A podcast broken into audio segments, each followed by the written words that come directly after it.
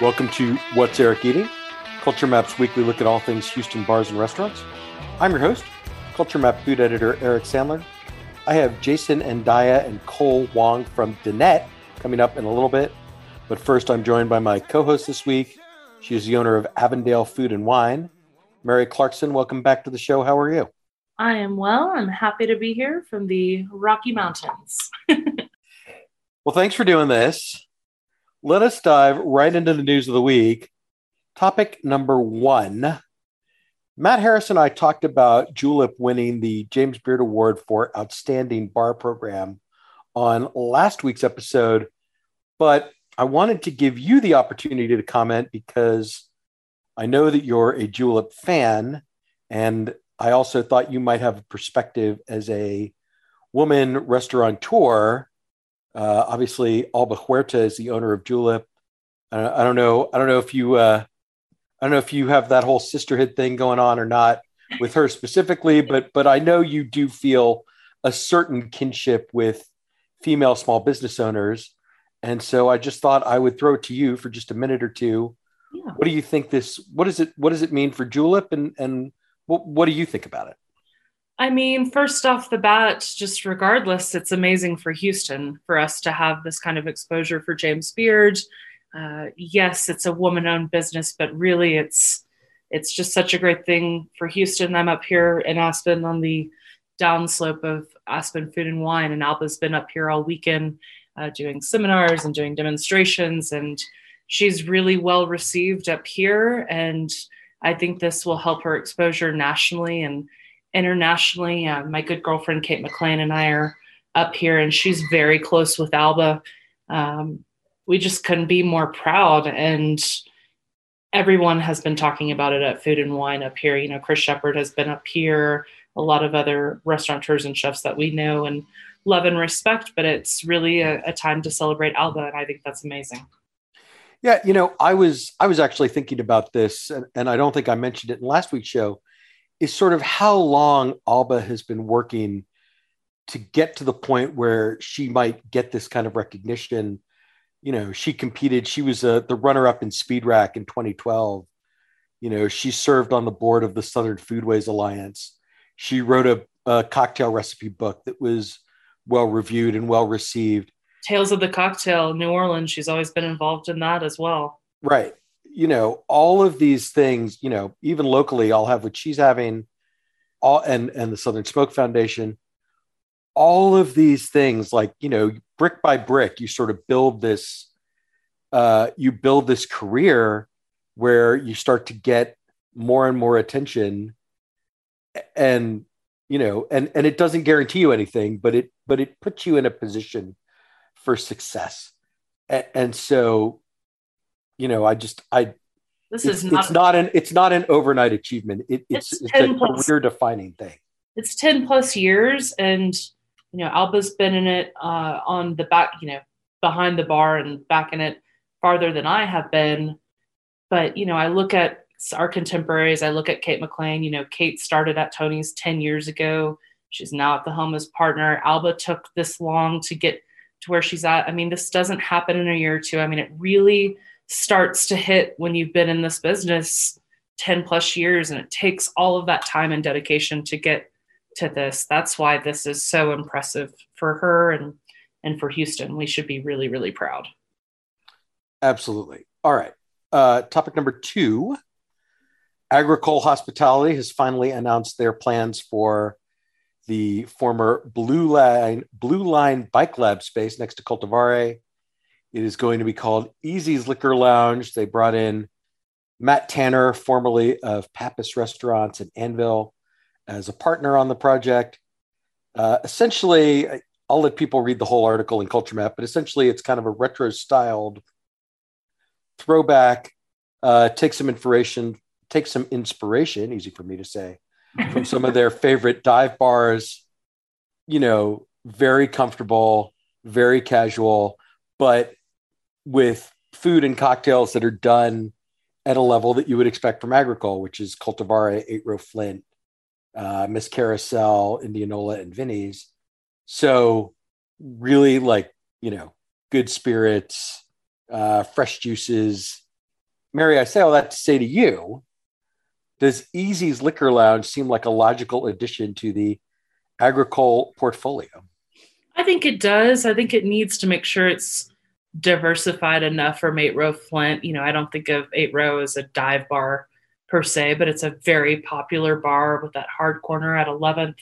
You know, it's got a big patio. I think I always love a dive bar atmosphere. I just, I, I think for me to want that kind of vibe or have that kind of vibe, it's going to need, I hope its pricing is is um, moderated, right? I hope it's not Coltivare cocktail pricing. I hope it's a, a lower entry price point for that.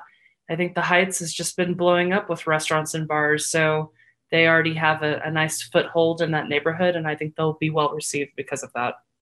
Yeah. And, and just to be clear, like they understand that you don't create a dive bar, right? All you can kind of do is just make the place feel really lived in already. So it's, it's vintage furniture that Matt Tanner has been buying at you know, thrift stores and antique shops like all over Texas, you know, 80s and 90s era neon and and just dartboards, pool tables, and then you just create like a menu of very familiar, very well executed drinks.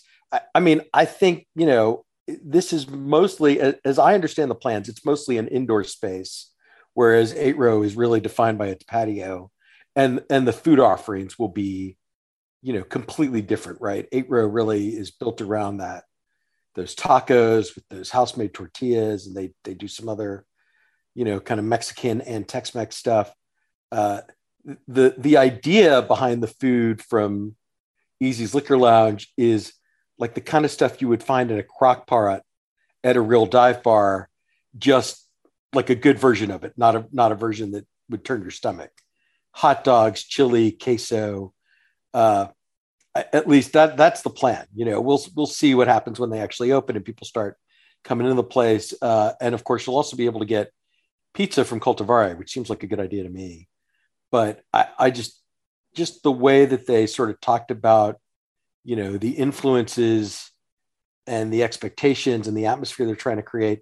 I, I'm just I've I've been looking forward to to learning more about this bar. I mean, they signed this lease uh, in 2019 and so it's been a long time coming. And it just sounds like it just sounds like a, a really like casual fun place to hang out. And so I, I agree with you. I think price you know will will determine part of the experience. There's there's already kind of Coltivare is kind of a, a high end has that high end cocktail program. Uh, permission whiskey down the street is certainly doing that really well and and getting a lot of attention. This needs to be you know maybe not like Onion Creek, but but kind of in that kind of come as you are, very casual uh, mode. And and I think they know that, and so you know I don't I don't know what the pricing is going to be like, but but they're they're certainly aware of of the kind of atmosphere they're trying to create. I'm excited for them to come to the Heights and open up an additional location. I really think they have an identity uh, that's very well established in the Heights, and looking forward to another another one of their spots. Absolutely. And then let me move on to topic number three Shoot the Moon, a self serve uh, beer, wine, and cocktail concept from Anvil co founder Kevin Floyd and chef Dax McAnear, has closed after less than a year of operations.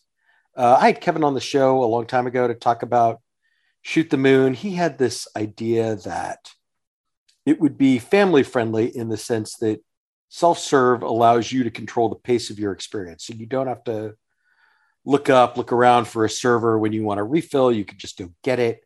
And then when you're done, uh, since you've already paid, you can just leave. Uh, and you don't have to wait for a server to, to tab you out.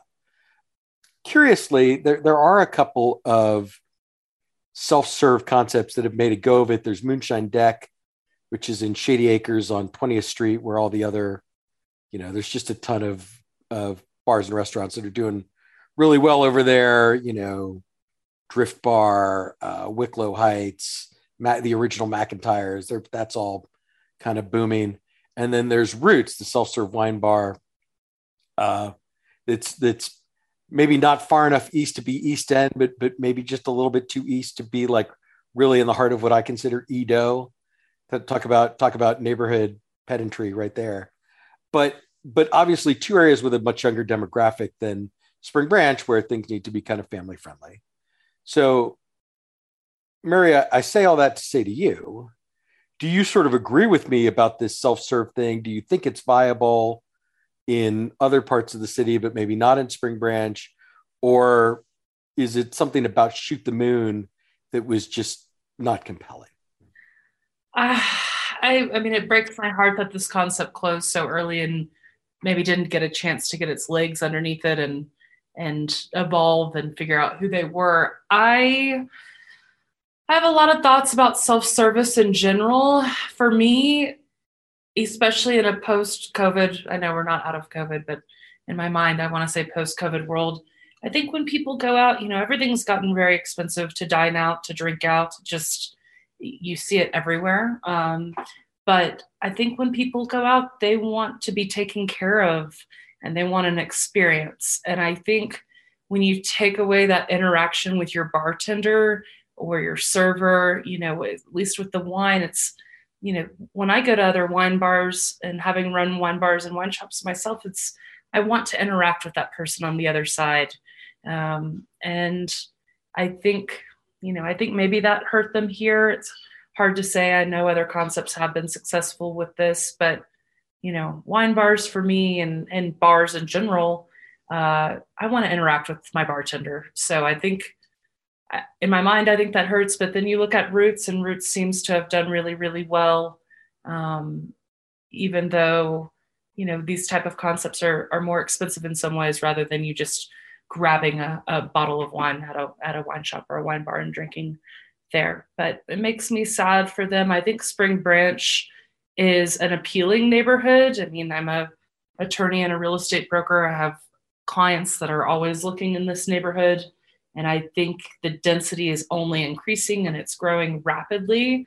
But I think that the prices landlords are asking in Spring Branch, when you start to see them be higher than Montrose or higher than Upper Kirby, definitely higher than the East End, it's, you know, these landlords don't understand that your rent has to be a certain number of, of your total gross in order for it to work. And I think maybe he bit off more than he could chew, and, and it makes my heart break for him. I'm very sad about it.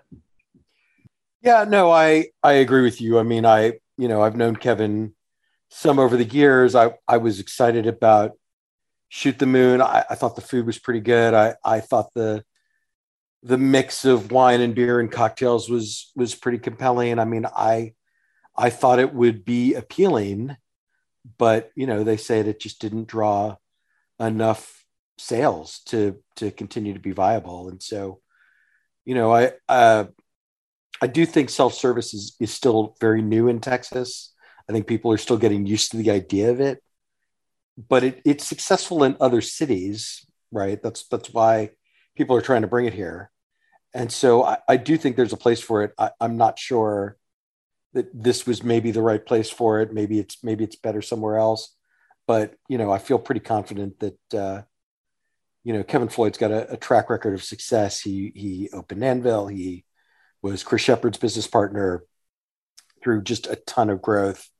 You know, turning Underbelly into uh, into Georgia James, launching One Fifth, opening UB Preserve, et cetera, et cetera. Uh, so you know, I think he'll be back in some role or another and uh, I'll be excited for whatever his next project is. Yeah, everybody gets you know a second.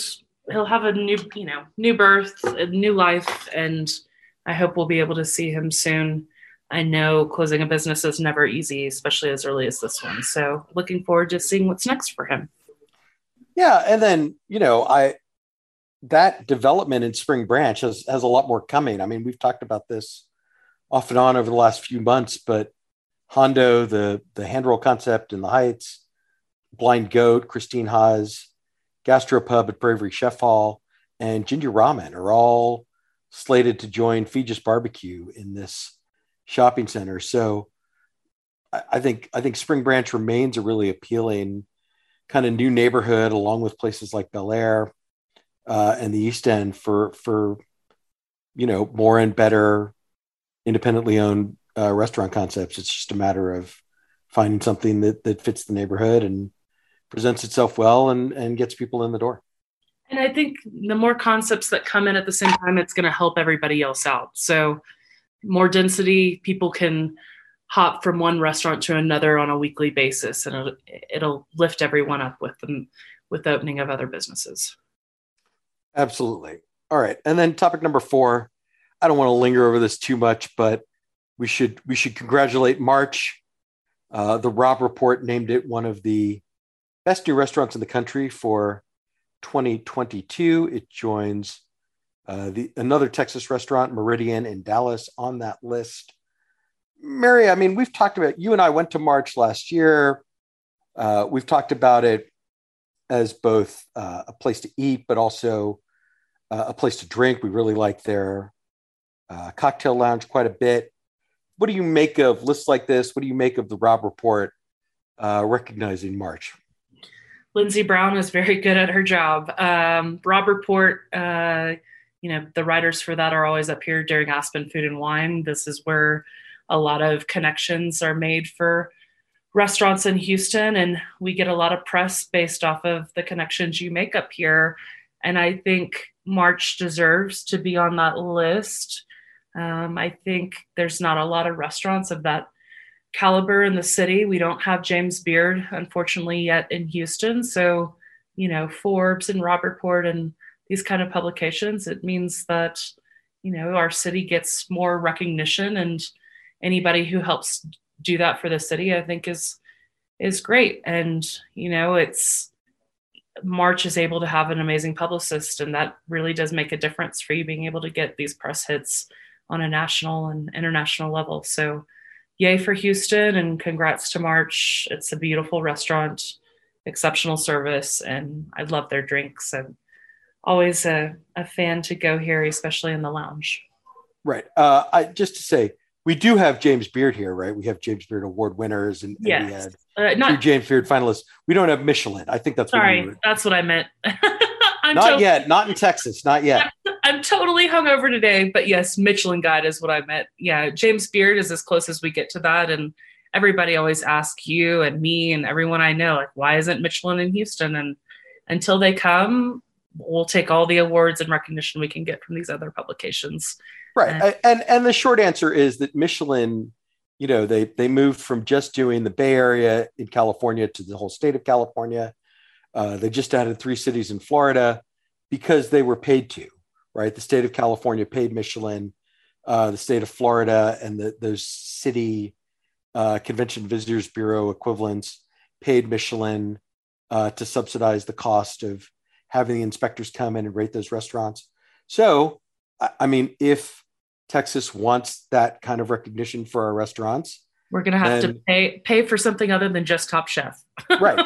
Well, yeah. I mean, Houston Houston first and and its equivalent organizations in Dallas, Austin, San Antonio, El Paso, and whatever at the statewide level uh, can pony up or not. Uh, I I mean I I, I want to have a conversation about whether that recognition is meaningful, whether we would benefit from it as a city. I don't want to have it with you uh, mm-hmm. today, Fair. but but obviously, you know, the people the people who listen to this podcast are inside enough to have probably seen the post on Alison Cook's Instagram where that whole argument went down last weekend. And so, you know, if you missed it, I'm sorry because it got deleted. But uh, you know, we're not going to have that conversation today.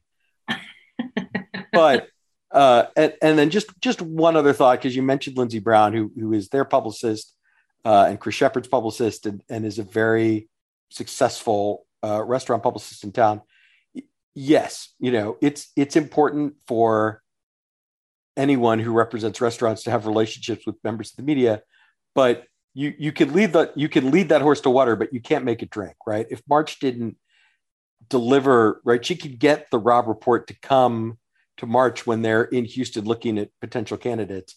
But if March doesn't deliver an outstanding experience, then they don't get on the list. No, so, absolutely. I think, but I think the hardest part of the battle is even getting a concept in front of these publications. And obviously, I mean, March is going to deliver. So good for them.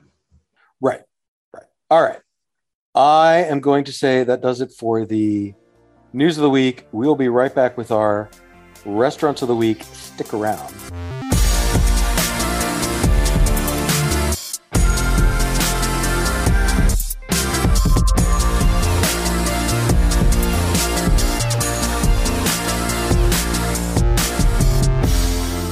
Mary, for our restaurants of the week, I want to talk to you just briefly about Street to Kitchen, which is not a new restaurant, obviously, but it did win big in the 2022 Culture Map Tastemaker Awards, taking both Restaurant of the Year and Rising Star Chef of the Year for Chef G, Benchawan Painter. Mary, I, I, I happened to go to Street to Kitchen uh, this past weekend, but I just wanted to see if you had been in since the Tastemaker Awards.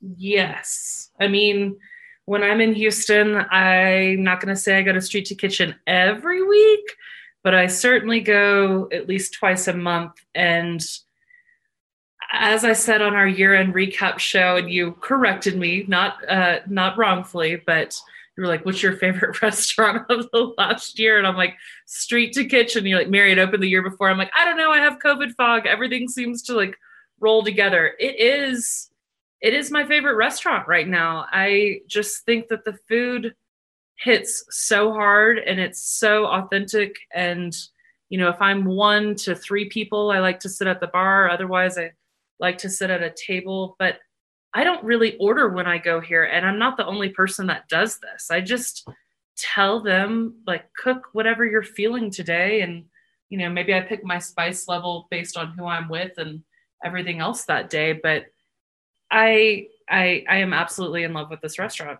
I love it. I love everything about it. I have no criticisms. uh, funny. It's I I had a couple of minor service quibbles, uh, and and I like I sort of I I respect why a restaurant wants to control. Like I I understand why a restaurant wants its customers to order their whole meal at once because then they control the pace. Yeah. But as the diner, sometimes I want to control the pace. And so, you know, we ordered appetizers and the guy goes, we, we ask that you order everything at once. And I go, no, I'm not going to do that.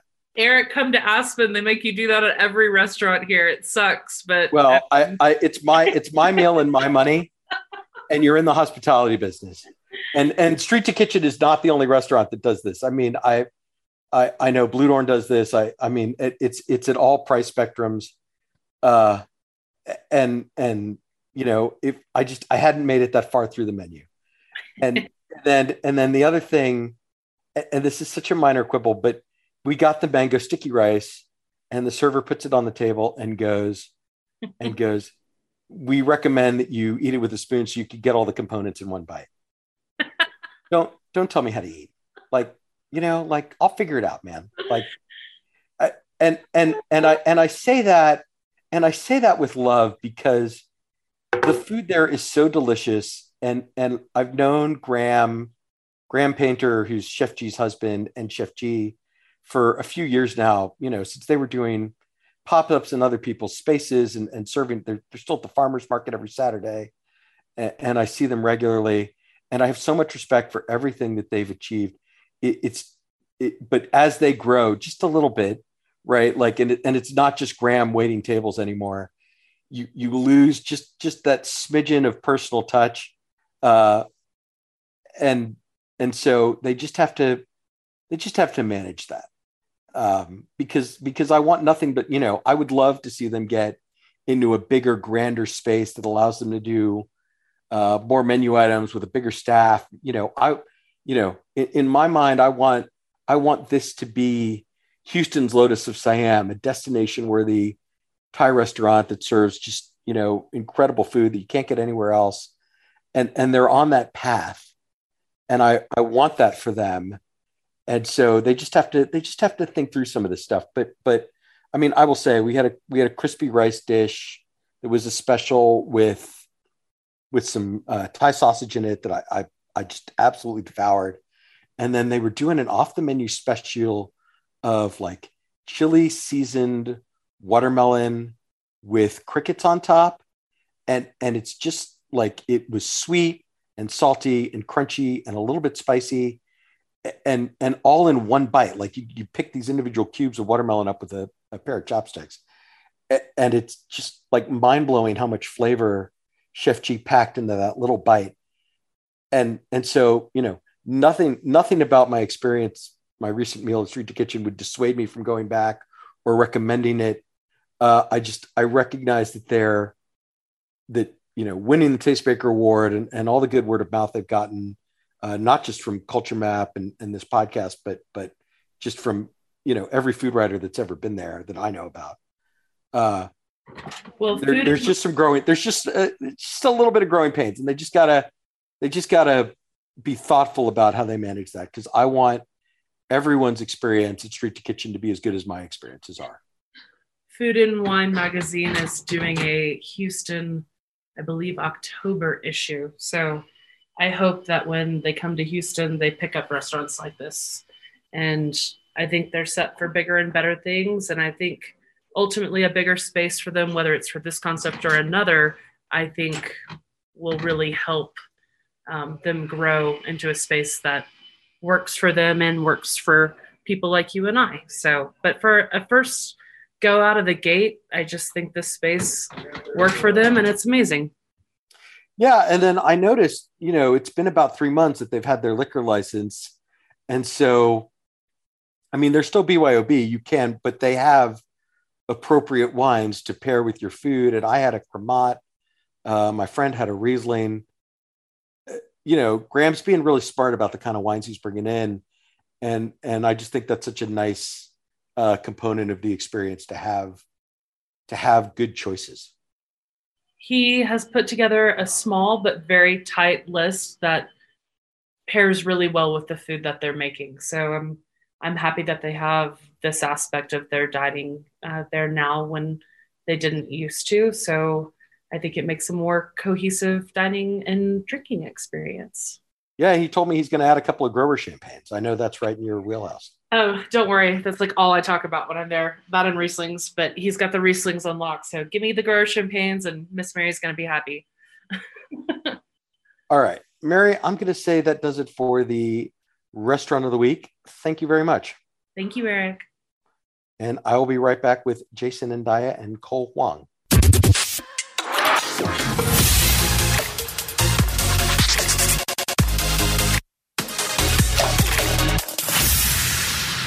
I am joined this week by the owner and chef from Dinette, a new Vietnamese restaurant coming soon to the Heights. Gentlemen, let me introduce you separately so people can hear your voices. Jason Andaya, one of the owners, welcome back to the show. How are you? I'm doing well. Thanks, Eric. How are you? And then Chef Cole Hoang. Thanks for doing this. You're welcome. Hi, Eric. Jason, let me let me just start with you because it's been I, I say welcome back, but it's been a long time since you've been on the show. I think you you came on in 2019, right around the time that you opened Hando, your sushi hand roll restaurant on 11th Street. That's right. And and so much has happened. I mean, obviously it's a long time, but but just just kind of let's start with just a quick overview of kind of where is Hando now? Like in terms of the the way the restaurant is doing, you know, has it has it met your expectations? Has it has it exceeded them? I mean, what what how how do you feel about about how people have received because when you opened, you know, the hand roll concept wasn't really was new to Houston, and it wasn't something people were used to. And so I, I just I thought we would just start there. I think that Hando has definitely exceeded expectations. I mean, I had high expectations already for uh, what we were going to do because of all the work we had put in, and also knowing that, you know, or feeling that Houston was ready for this kind of concept. Um, but in the, two, in the almost three years since 2019 when we first on, came on here, um, it has gone to a place where I could not have really imagined it would have if it wasn't for everything that has happened since, including the pandemic. Um, it just made you change the way you think about the business and restaurants a whole, hospitality, and I think that it's it's helped us honestly change for the better.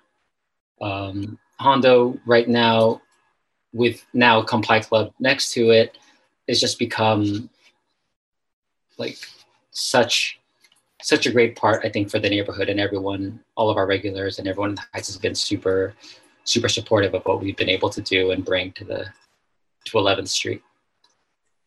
Well, yeah, I mean, and I I think that you're that you're thriving is is impressive considering that you know essentially, you know, the whole experience is built around sort of sitting uh, shoulder to shoulder around a, a yeah. U-shaped counter with with people, you know, for kind of a quick you know, I, I don't think I've ever had a meal at Hando that lasted more than about maybe 45 minutes.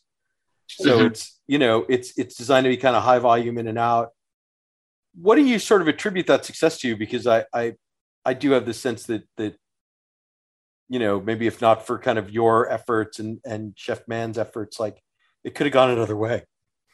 Um, yeah, it's it's it's kind of one of those things where we, really couldn't plan for and explain. Um, when we first opened, it was I don't know if you remember this, but we used to have people queue up like in a corner against the window, um, and that kind of created like a really busy energy in the restaurant, and you know it almost kind of like pressured people to oh maybe I need to get up because I'm done eating now, and then so the next people can come in and sit right. Um, but once the shutdown happened and we couldn't really have you know we had all the capacity restrictions and no one really felt comfortable like being shoulder to shoulder like that whole waiting against the window thing has gone away right so then partly why we built Kampai Club next to it is to alleviate or to give people a place to wait and enjoy some stuff while they're while they're waiting for their seats at Hando. Um, COVID also helped us with our to-go business, right? Because when we had when we first opened, to go was not a really big thing uh, with Hando, but once we switched to that, people started to see that you know we could put out really great product um, through a to-go vehicle. Also, um, another thing that kind of changed was do you remember when we first opened we used to have people fill out the menus with pencils like they would grab their own menu uh, and grab like a little golf pencil and absolutely, absolutely, yeah. So that dim sum, of, dim sum style, as it were. Yeah, so that kind of gave like a casual like approach or a casual feel in the restaurant, and now where we are handing the menus to the guests and we have removed those boxes now for people to mark their own thing. It's kind of more of a traditional sushi counter. Um, so the I think the the casual perception has kind of gone away, and honestly, a lot of a lot of this time has been not wasted. We spent it kind of retooling the menu and offering, you know, different things. We just we now offer some sashimi and we have Japanese charcoal, and we're offering some skewers up there as well. Um, so we've kind of grown very much into something that I didn't think that I didn't imagine that we were going to get to. I always thought it was going to be like in and out hand rolls and a really cool bar but it's so much more now and i'm very proud of like everybody that's that's put in the work to make it what it is yeah i i i think that's a good kind of jumping off point for Dinette. I mean what what you know how did you sort of decide that that a vietnamese restaurant would be the next concept for you because I, I mean i know i know uh, the plan was always to do multiple concepts but but how did you decide Vietnamese was the, the logical choice? Yeah, so it was kind of for so for Dinette, um, this was kind of a a perfect storm situation for us, right? Yes, we had already planned on doing multiple concept concepts, excuse me, and uh, a Vietnamese concept, you know, kitchen and bar being one of them. Uh, and given that we are on just coming out of COVID, but still planning and working and doing things in, in preparation for when things kind of get back to normal. Um, what would the next steps be for the company and concepts? And you know, we looked in house and we saw, or we realized that well, we've got and developed fantastic talent in house. And Cole, Chef Cole, who's going to be the exec chef, that's sitting here next to me, he was already working with us at Hando um, as both a bartender and a back of the house person. And we knew that he already had some back of the house experience, a, pretty good amount of back of the house experience um, with Christine Hà over at Blind Goat and Xin Chao. And we said, okay, well, maybe we can do something here. uh, if all the, you know, the cards kind of come up us. So we started doing a little bit more planning, and then with the way that COVID has affected even, you know, real estate, you just start looking at spaces and say, okay, like, where are the opportunities and stuff like that. Um, we started having a lot of internal discussions about what was going to be next, and and the great list of things that we wanted to do. Vietnam, the Vietnamese concept made the most sense um, for a number of reasons. One, um, being in the Heights, there was kind of that opportunity to create or to bring a uh, like a fun Vietnamese restaurant and bar concept into the area. Um, and like I'm a Houston kid, you know, Raymond, my partner, you know, we've known each other for a long, long time, and we grew up eating Vietnamese food at you know at a lot of the restaurants around town that have been around here for like you know 30 years. Uh, but now that we've grown we kind of felt like it was time for you know maybe to open up a restaurant that was vietnamese that kind of grew up with us right? Or that's for us now to come and uh, enjoy the stuff that we'd like to do right. I mean i you know i think you know for for a lot of um you know people in their 30s and 40s you know especially you know if you're not if you don't have a vietnamese background you know it, it's possible that the, it's i think I, I have this theory that like the first place you you ate vietnamese food is probably Mai's, right? Because you were out late and it was open and and so you know i i just bet that it's it's like Mai's and kim son are like the first places that people had you know dishes like pho and spring rolls and then maybe they got to like a you know Cali sandwich or Les Givral's or something for banh mi. But but you know I I do think that that was kind of a, a formative part of eating for a lot of Houstonians. And then you know now we're seeing all this like really cool you know kind of second generation Vietnamese restaurant right certainly what Christine Hà and Tony Nguyen are doing at Xin Chao and what Christine is doing at the Blind Goat and right you know, I think about Le Baguette and even, you know, if you if you stretch it a little bit, like what the Blood Brothers are doing For in sure. terms of bringing those flavors to barbecue, I just so excited. So I don't know, maybe maybe Jason or maybe Cole, this is a chance for you to jump in, but like, how do you sort of see uh, Dinette like in relation maybe to some of those restaurants and, and in terms of kind of this evolution of of what we think of as you know Vietnamese food? So, what we want to do is to elevate all the classic Vietnamese dishes that we everybody knew about. Um, it's just not about pho or banh mi. There's a lot more. So we try to have more diversity on the menu, um, so people can eat and drink at the same time. So our menu has like small, medium, and large. So I have option for everybody, and um, that's what we are going to do. Hopefully Yeah. that answered your question. I mean, I think in terms of how we kind of fit in the space, right, of Vietnamese cuisine now that, right, people are starting to really explore all of the things that there is to offer, um, you know, beyond pho and banh mi stuff like that, especially with, you know, Christine's restaurants and um, La Baguette, even La Colonial to an extent, right? Um, there i think that what we're finding is a lot of these second generation chefs and um, second generation asian americans is they honestly they have so much to say and they've experienced um, you know obviously the embrace that houston has given them and their families and now it's time to kind of showcase their own culture in their own way um, but with a little bit of the flavor that Houston has given them. Yeah, so Cole, maybe maybe go into a little bit more detail. What are what are some of the dishes you're thinking about for the menu? Kind of kind of how how is that taking shape? So um, we have a like a crepe, like a big crepe that I will turn it to a taco, which um, is familiar with, um, you know, Houstonian people know what, what taco is. So that is my take on something traditional, but put it like more international so people know how to eat it.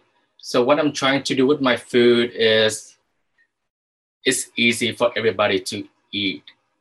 You know, like sometime, most of the time, like April, people have no idea what the lettuce for, not just for garnish, but it's a part of the dish too.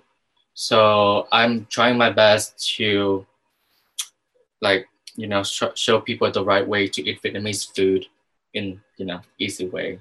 Well, yeah, and and I think you know, again, I think I think you're right. I think we've, as a as a city, as a dining culture, we we understand that Vietnamese food is more than pho and banh mi, right? We're eating, you know, bu bun way or or Right. you know banh xeo or you know whatever Yeah, and banh xeo bo is- luc lac. To do right. Right. So, so how do you kind of put? I, I guess what I'm saying is, so you're talking about a, a crepe, right? And, and I think people people may have encountered that dish other places. So, what are you doing to kind of put your spin on that um, to make it the dinette version of that dish? So like the banh xeo, originally people use pork and shrimp, but like the one that we have, we're gonna use like seafood, like different kind of seafood in there. Which in Vietnam, there's a part of Vietnam in the mi- middle of Vietnam, they use like different kind of seafood in the banh xeo instead of pork and shrimp. So like shrimp, squid, um, mussel, yeah, or like a medley of seafood. That's what I'm trying to do. Talk about the uh, talk about the egg roll because egg roll is really cool. So the egg roll, the one that we are making is gonna be like from the north. So the egg roll that you we see everywhere at Mai's or at the pho restaurant is a version of the south. So the north is gonna look like a square egg roll instead of the roll up, like how you see it. So that's what I'm growing up eating because my family from the north, and this egg roll is gonna be my family recipe that I want people to taste. It's the protein. So um, in this egg roll, gonna have pork, shrimp, and crab meat. So I think the crab meat is gonna be um, the important ingredient to shine to make a big difference about the egg roll. Right. No, I, I I think that's a good point because you know I don't yeah I don't think I've ever seen crab meat in an egg roll before. Right. So we use that in the north side. Good. Okay. So okay, so that's really that's really constructive. I mean, yeah, Jason, let me let me just pivot back to you. I mean, talk about maybe kind of the design, the aesthetic, the the cocktails, you know, some of the other aspects of dinette that you're that you're working on. Okay, so the dining room is going to be, you know, in our normal or in our mind, everything that we want to do is like small, intimate, kind of discoverable, really cool spaces in Houston, right? That's what we find like Hando is, and we feel like Kampai Club is. Dinette is just like the next evolution in that. It's a little bit bigger. It's going to be about 53 seats. So the bar is uh, pretty substantial with 17 seats two large communals, eight seats each, and then seven tables against banquettes um, along the wall. Um, a lot of Asian touches um, that you'll see that are recognizable, but used in you know kind of different ways that you don't normally see in dining rooms. Um, it's going to have a little bit of an industrial feel, but with like Asian accents, if that makes sense. So our main our main big statement wall is um, a mix of framed uh, web cane, um, caned webbing, excuse me, um, that you kind of see in a lot of like Asian households and Asian decor and stuff like that. Kind of like the stuff you see in like rocking chairs or like other dining chairs. Um, so there's a big wall that has framed webbing there. Uh, the louver above the bar, like little shutters, right? Um, that's kind of be used as a statement piece above the bar. Um, and the dishes, the dishes that we're using is kind of like mix, mix and match style a lot of the traditional Asian prints and stuff that you had seen, say, at Mai's or any of the other restaurants that we go to, but not the plastic version.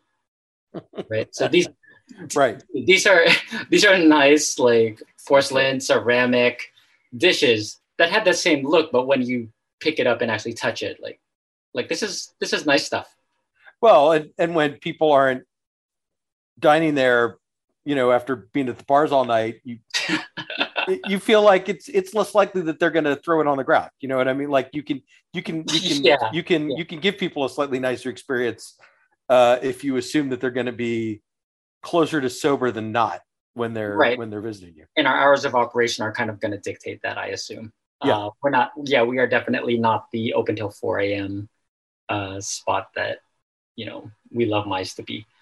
Um, as far as cocktails go, I think you can expect the same kind of programming that we have at the other spots. You know what I mean? A, like a lot of fun flavors, a deep dive really into what the flavors are in Vietnam.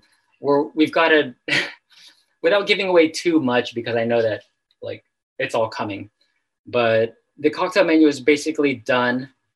Um, we've got a cocktail that actually uses red bean in it so you know a lot of like the Vietnamese desserts, like the chia and stuff like this, like to use this like the shaved ice, even uh, kind of desserts. So we're kind of pulling from some of those flavors: the jackfruit, the uh, the mangosteen, the red bean, the pandan, like lemongrass. like lemongrass. All of these kinds of flavors are going to be used um, on the cocktail menu, and I think you y'all are going to like what what we put out because we've worked super hard on it and the things that I've tasted so far from our bar team have, are really, really impressive.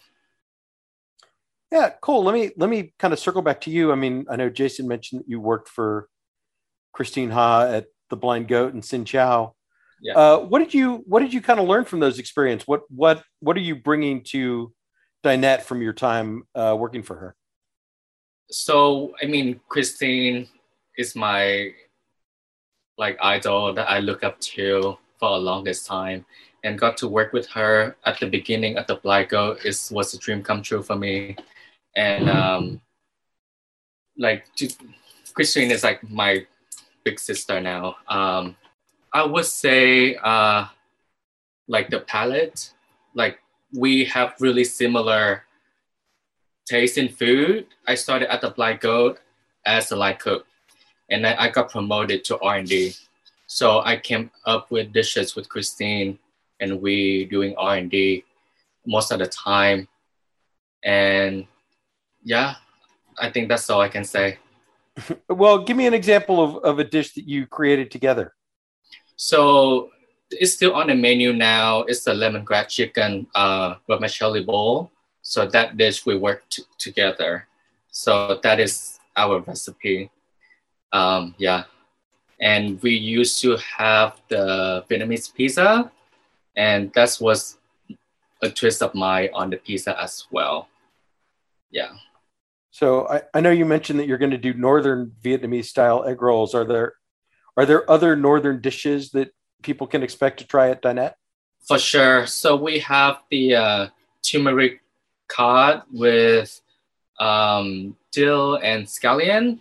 Um, most like the Jaca Lavang, um, people at Vietnamese restaurant they use like tilapia, but we're gonna use cod to have a better flavor to it and t- texture. Yeah. Yeah, no, that's a that's a nice upgrade. I mean, cod is a more, I mean, in my opinion, a more luxurious, a more correct, uh, meatier, premium sort of ingredient than tilapia. Yes, are there are there other kind of dishes where you're going to do that? I mean, are you? Uh, I, I, I mean, I know, like for example, at Xin Chao they use wagyu beef for the for the bo luc lac. I mean, is or the beef with broccoli. I mean, is that do you do you have similar ideas for dinette? So we do have a wagyu beef skewer ish. The wagyu gonna wrap into betel leaf. Betel leaf is like a heart shaped leaf, and we we call it bo la lot in Vietnam. We use like ground beef to do it, but we're gonna elevate the ground beef with the ground wagyu, so make it more elevated. And then Jason, let me let me turn back to you. Talk to me a little bit about Hando Spring Branch. How did you how did you decide that it was time to uh, it was time to seek a second location, and, and how did you pick how did you pick uh, where you're going? Yeah, this was coming, man. Um, Hando Spring Branch was something that Spring Branch, first of all, I think was is kind of the newest part of it, right? We had always ex- planned on expanding Hando into other neighborhoods in Houston, right? Like this city is what the fourth largest city in the country, and 22 seats isn't going to cut it, right? Like there's so many more places to to plant this thing. Spring Branch landed um, just as we were looking at different neighborhoods to put handos far enough from the heights, but also you know kind of close enough to bring some of the uh, the Key Memorial crew in, uh, group of customers in, and also we looked at everything that was happening in Spring Branch right now, right? Like a lot of people are going in there, and um, obviously the Dinette lease came first, but we signed this with Braun, and they had said, "Hey, we also have this spot over in Spring Branch, and we're looking to to put some some cool concepts in. Are you guys interested?" So then we went over to see their property over there, and that's where you know Feges Barbecue was, and uh, Shoot the Moon is, and they already have a Slowpokes out there and stuff like that.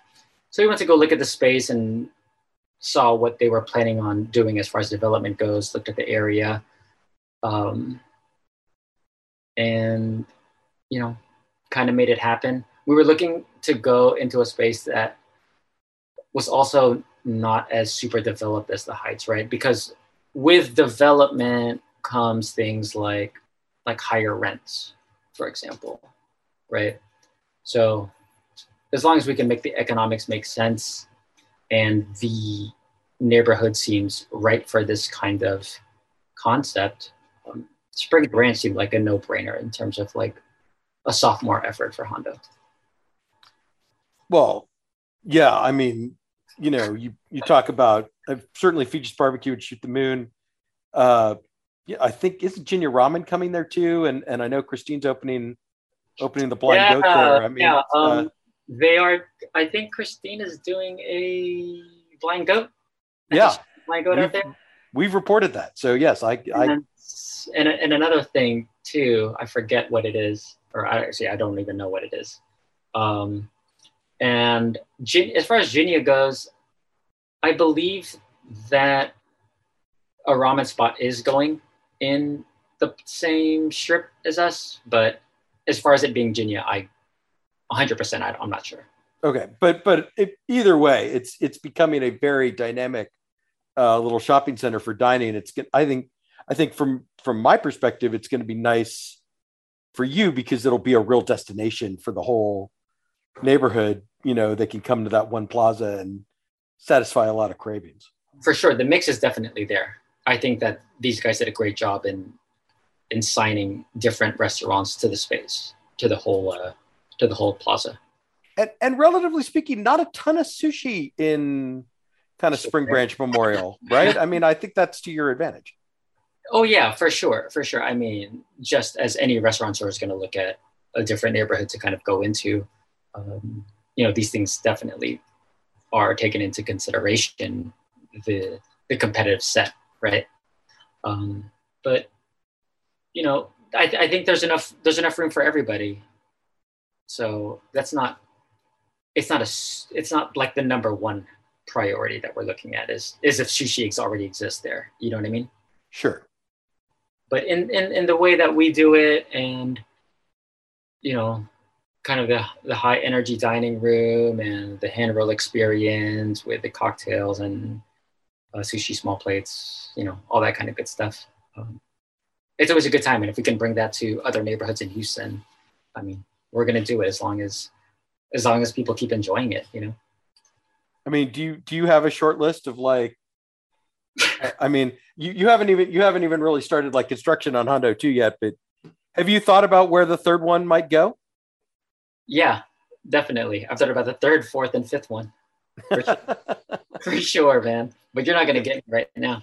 Fair enough. well, you know, I have to. I have to try. So, so let me just let me just turn back to Dinette, uh, and then we'll wrap this up. But like, um, obviously, you have Chef Cole, you have your your general manager Mandy. Um, mm-hmm.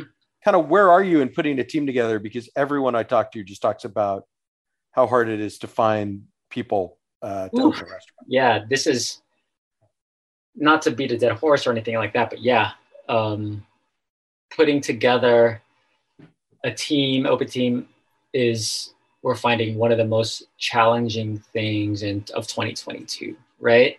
Like this would have been easier in 2019, obviously 2018, but that's kind of why, like Mandy worked for us at Hando, Cole worked for us at Hando, um, and they're they're bought in and we've invested in them to to help them also kind of showcase their culture in a meaningful way for them um, through Dinette, right? So we a lot of our team is actually coming from Hando, um, the leadership anyway. So the GM, the exec chef, they've all put in time with us. These are people we trust. Their body of work speaks for itself. Um, and I think that that's important, and that's what we're about, just as a company's philosophy, right? Is to uh, promote from within and really putting our money where our mouth is, and um, you know, helping them achieve their dreams. And no one really gets this opportunity, right? Like, not often do people get the chance to run open restaurants that you know that are kind of they're given free reign in a sense to do what they do. And that only comes because they've proven to us that they can do this and they have our full support they have the full support of the company to do this. Raymond and i are fully behind them. But in terms of putting together the team the the top top of the team they've already worked with us. And then now it's about kind of showing what we can do and attracting other talent to come join us for this ride. I, I, I think that's all. I, I think that's all well said. I mean, Cole, what are what are you looking for? I guess you know you're you're leading the kitchen for the first time. Um, scary. I'm sorry. I said scary. Yes, you know, like I work under big chef and now I have to do something on my own. So I have to figure it out everything by myself. I have to get stuff, order stuff, vendors. So I mean, it's a learning experience for me. It's a dream come true. It's just another door for me to do a bigger things. Um, so I'm excited. Well, good. I'm I'm going to say that seems like a good place to wrap this up, Jason. Unless there's anything you want to talk about that I haven't asked you about. Um, no, I think that you know, you, you touched up on kind of the update for Hando, Dinette, Hando 2 coming up, which 30 seats, this thing is going to be great. Uh, and then a unnamed bar also attached to it um, that we're working on. But no, always good to catch up, Eric. All right. Well, before I let you go, we have to play the lightning round. Five easy questions, five short answers. I try to get away from this, but Well, you, since theoretically, you, I mean, I, I didn't go back and listen to your answers, but, but you know, you can, you can put toll, you can put Cole to the test, you know, this time if you want. Yeah, yeah, no, uh, no, no, no. All right, five easy questions, five short answers. Just say the first thing that comes to mind. Chef Cole Hoang, what is your favorite ingredient? I would say fish sauce. What is the first band you ever saw in concert? First band, I would say Maroon 5. What is your fast food guilty pleasure? It has to come from a restaurant with a drive through. Uh, Chick Fil A. Who is your favorite Houston sports figure, past or present? No, I don't watch sport. I don't watch sport. I strike out. I strike out with that question like every four weeks. I should really find a better question. All right, and then finally, um, what is the newly opened Houston restaurant you are dying to try but you haven't had time to visit yet? Uh, I, I wouldn't say new, but Nancy Hustle. I've been want, want to try that restaurant. Yeah, it's been around for it. It's turned five this year, so it's probably about time. Yes. Before Dinette opens, you've got you've got a you've got a little window. Um, all right, Jason, give us the give me the the website and the social media for for Hando and for Dinette so people can keep track of what you what's going on. So Hando website is handohtx.com, H A N D O H T X.com. And the social media handle is also Hando HTX. That's at Hando HTX. For Dinette, uh, DinetteHTX.com, D I N E T T E HTX.com. And Instagram at Dinette HTX, D I N E T T E H T X. Very original, I know. Very easy to find. That's that's the doesn't have to be original, it just has to be easy to find. All right. you can follow me on Instagram at Eric Sandler.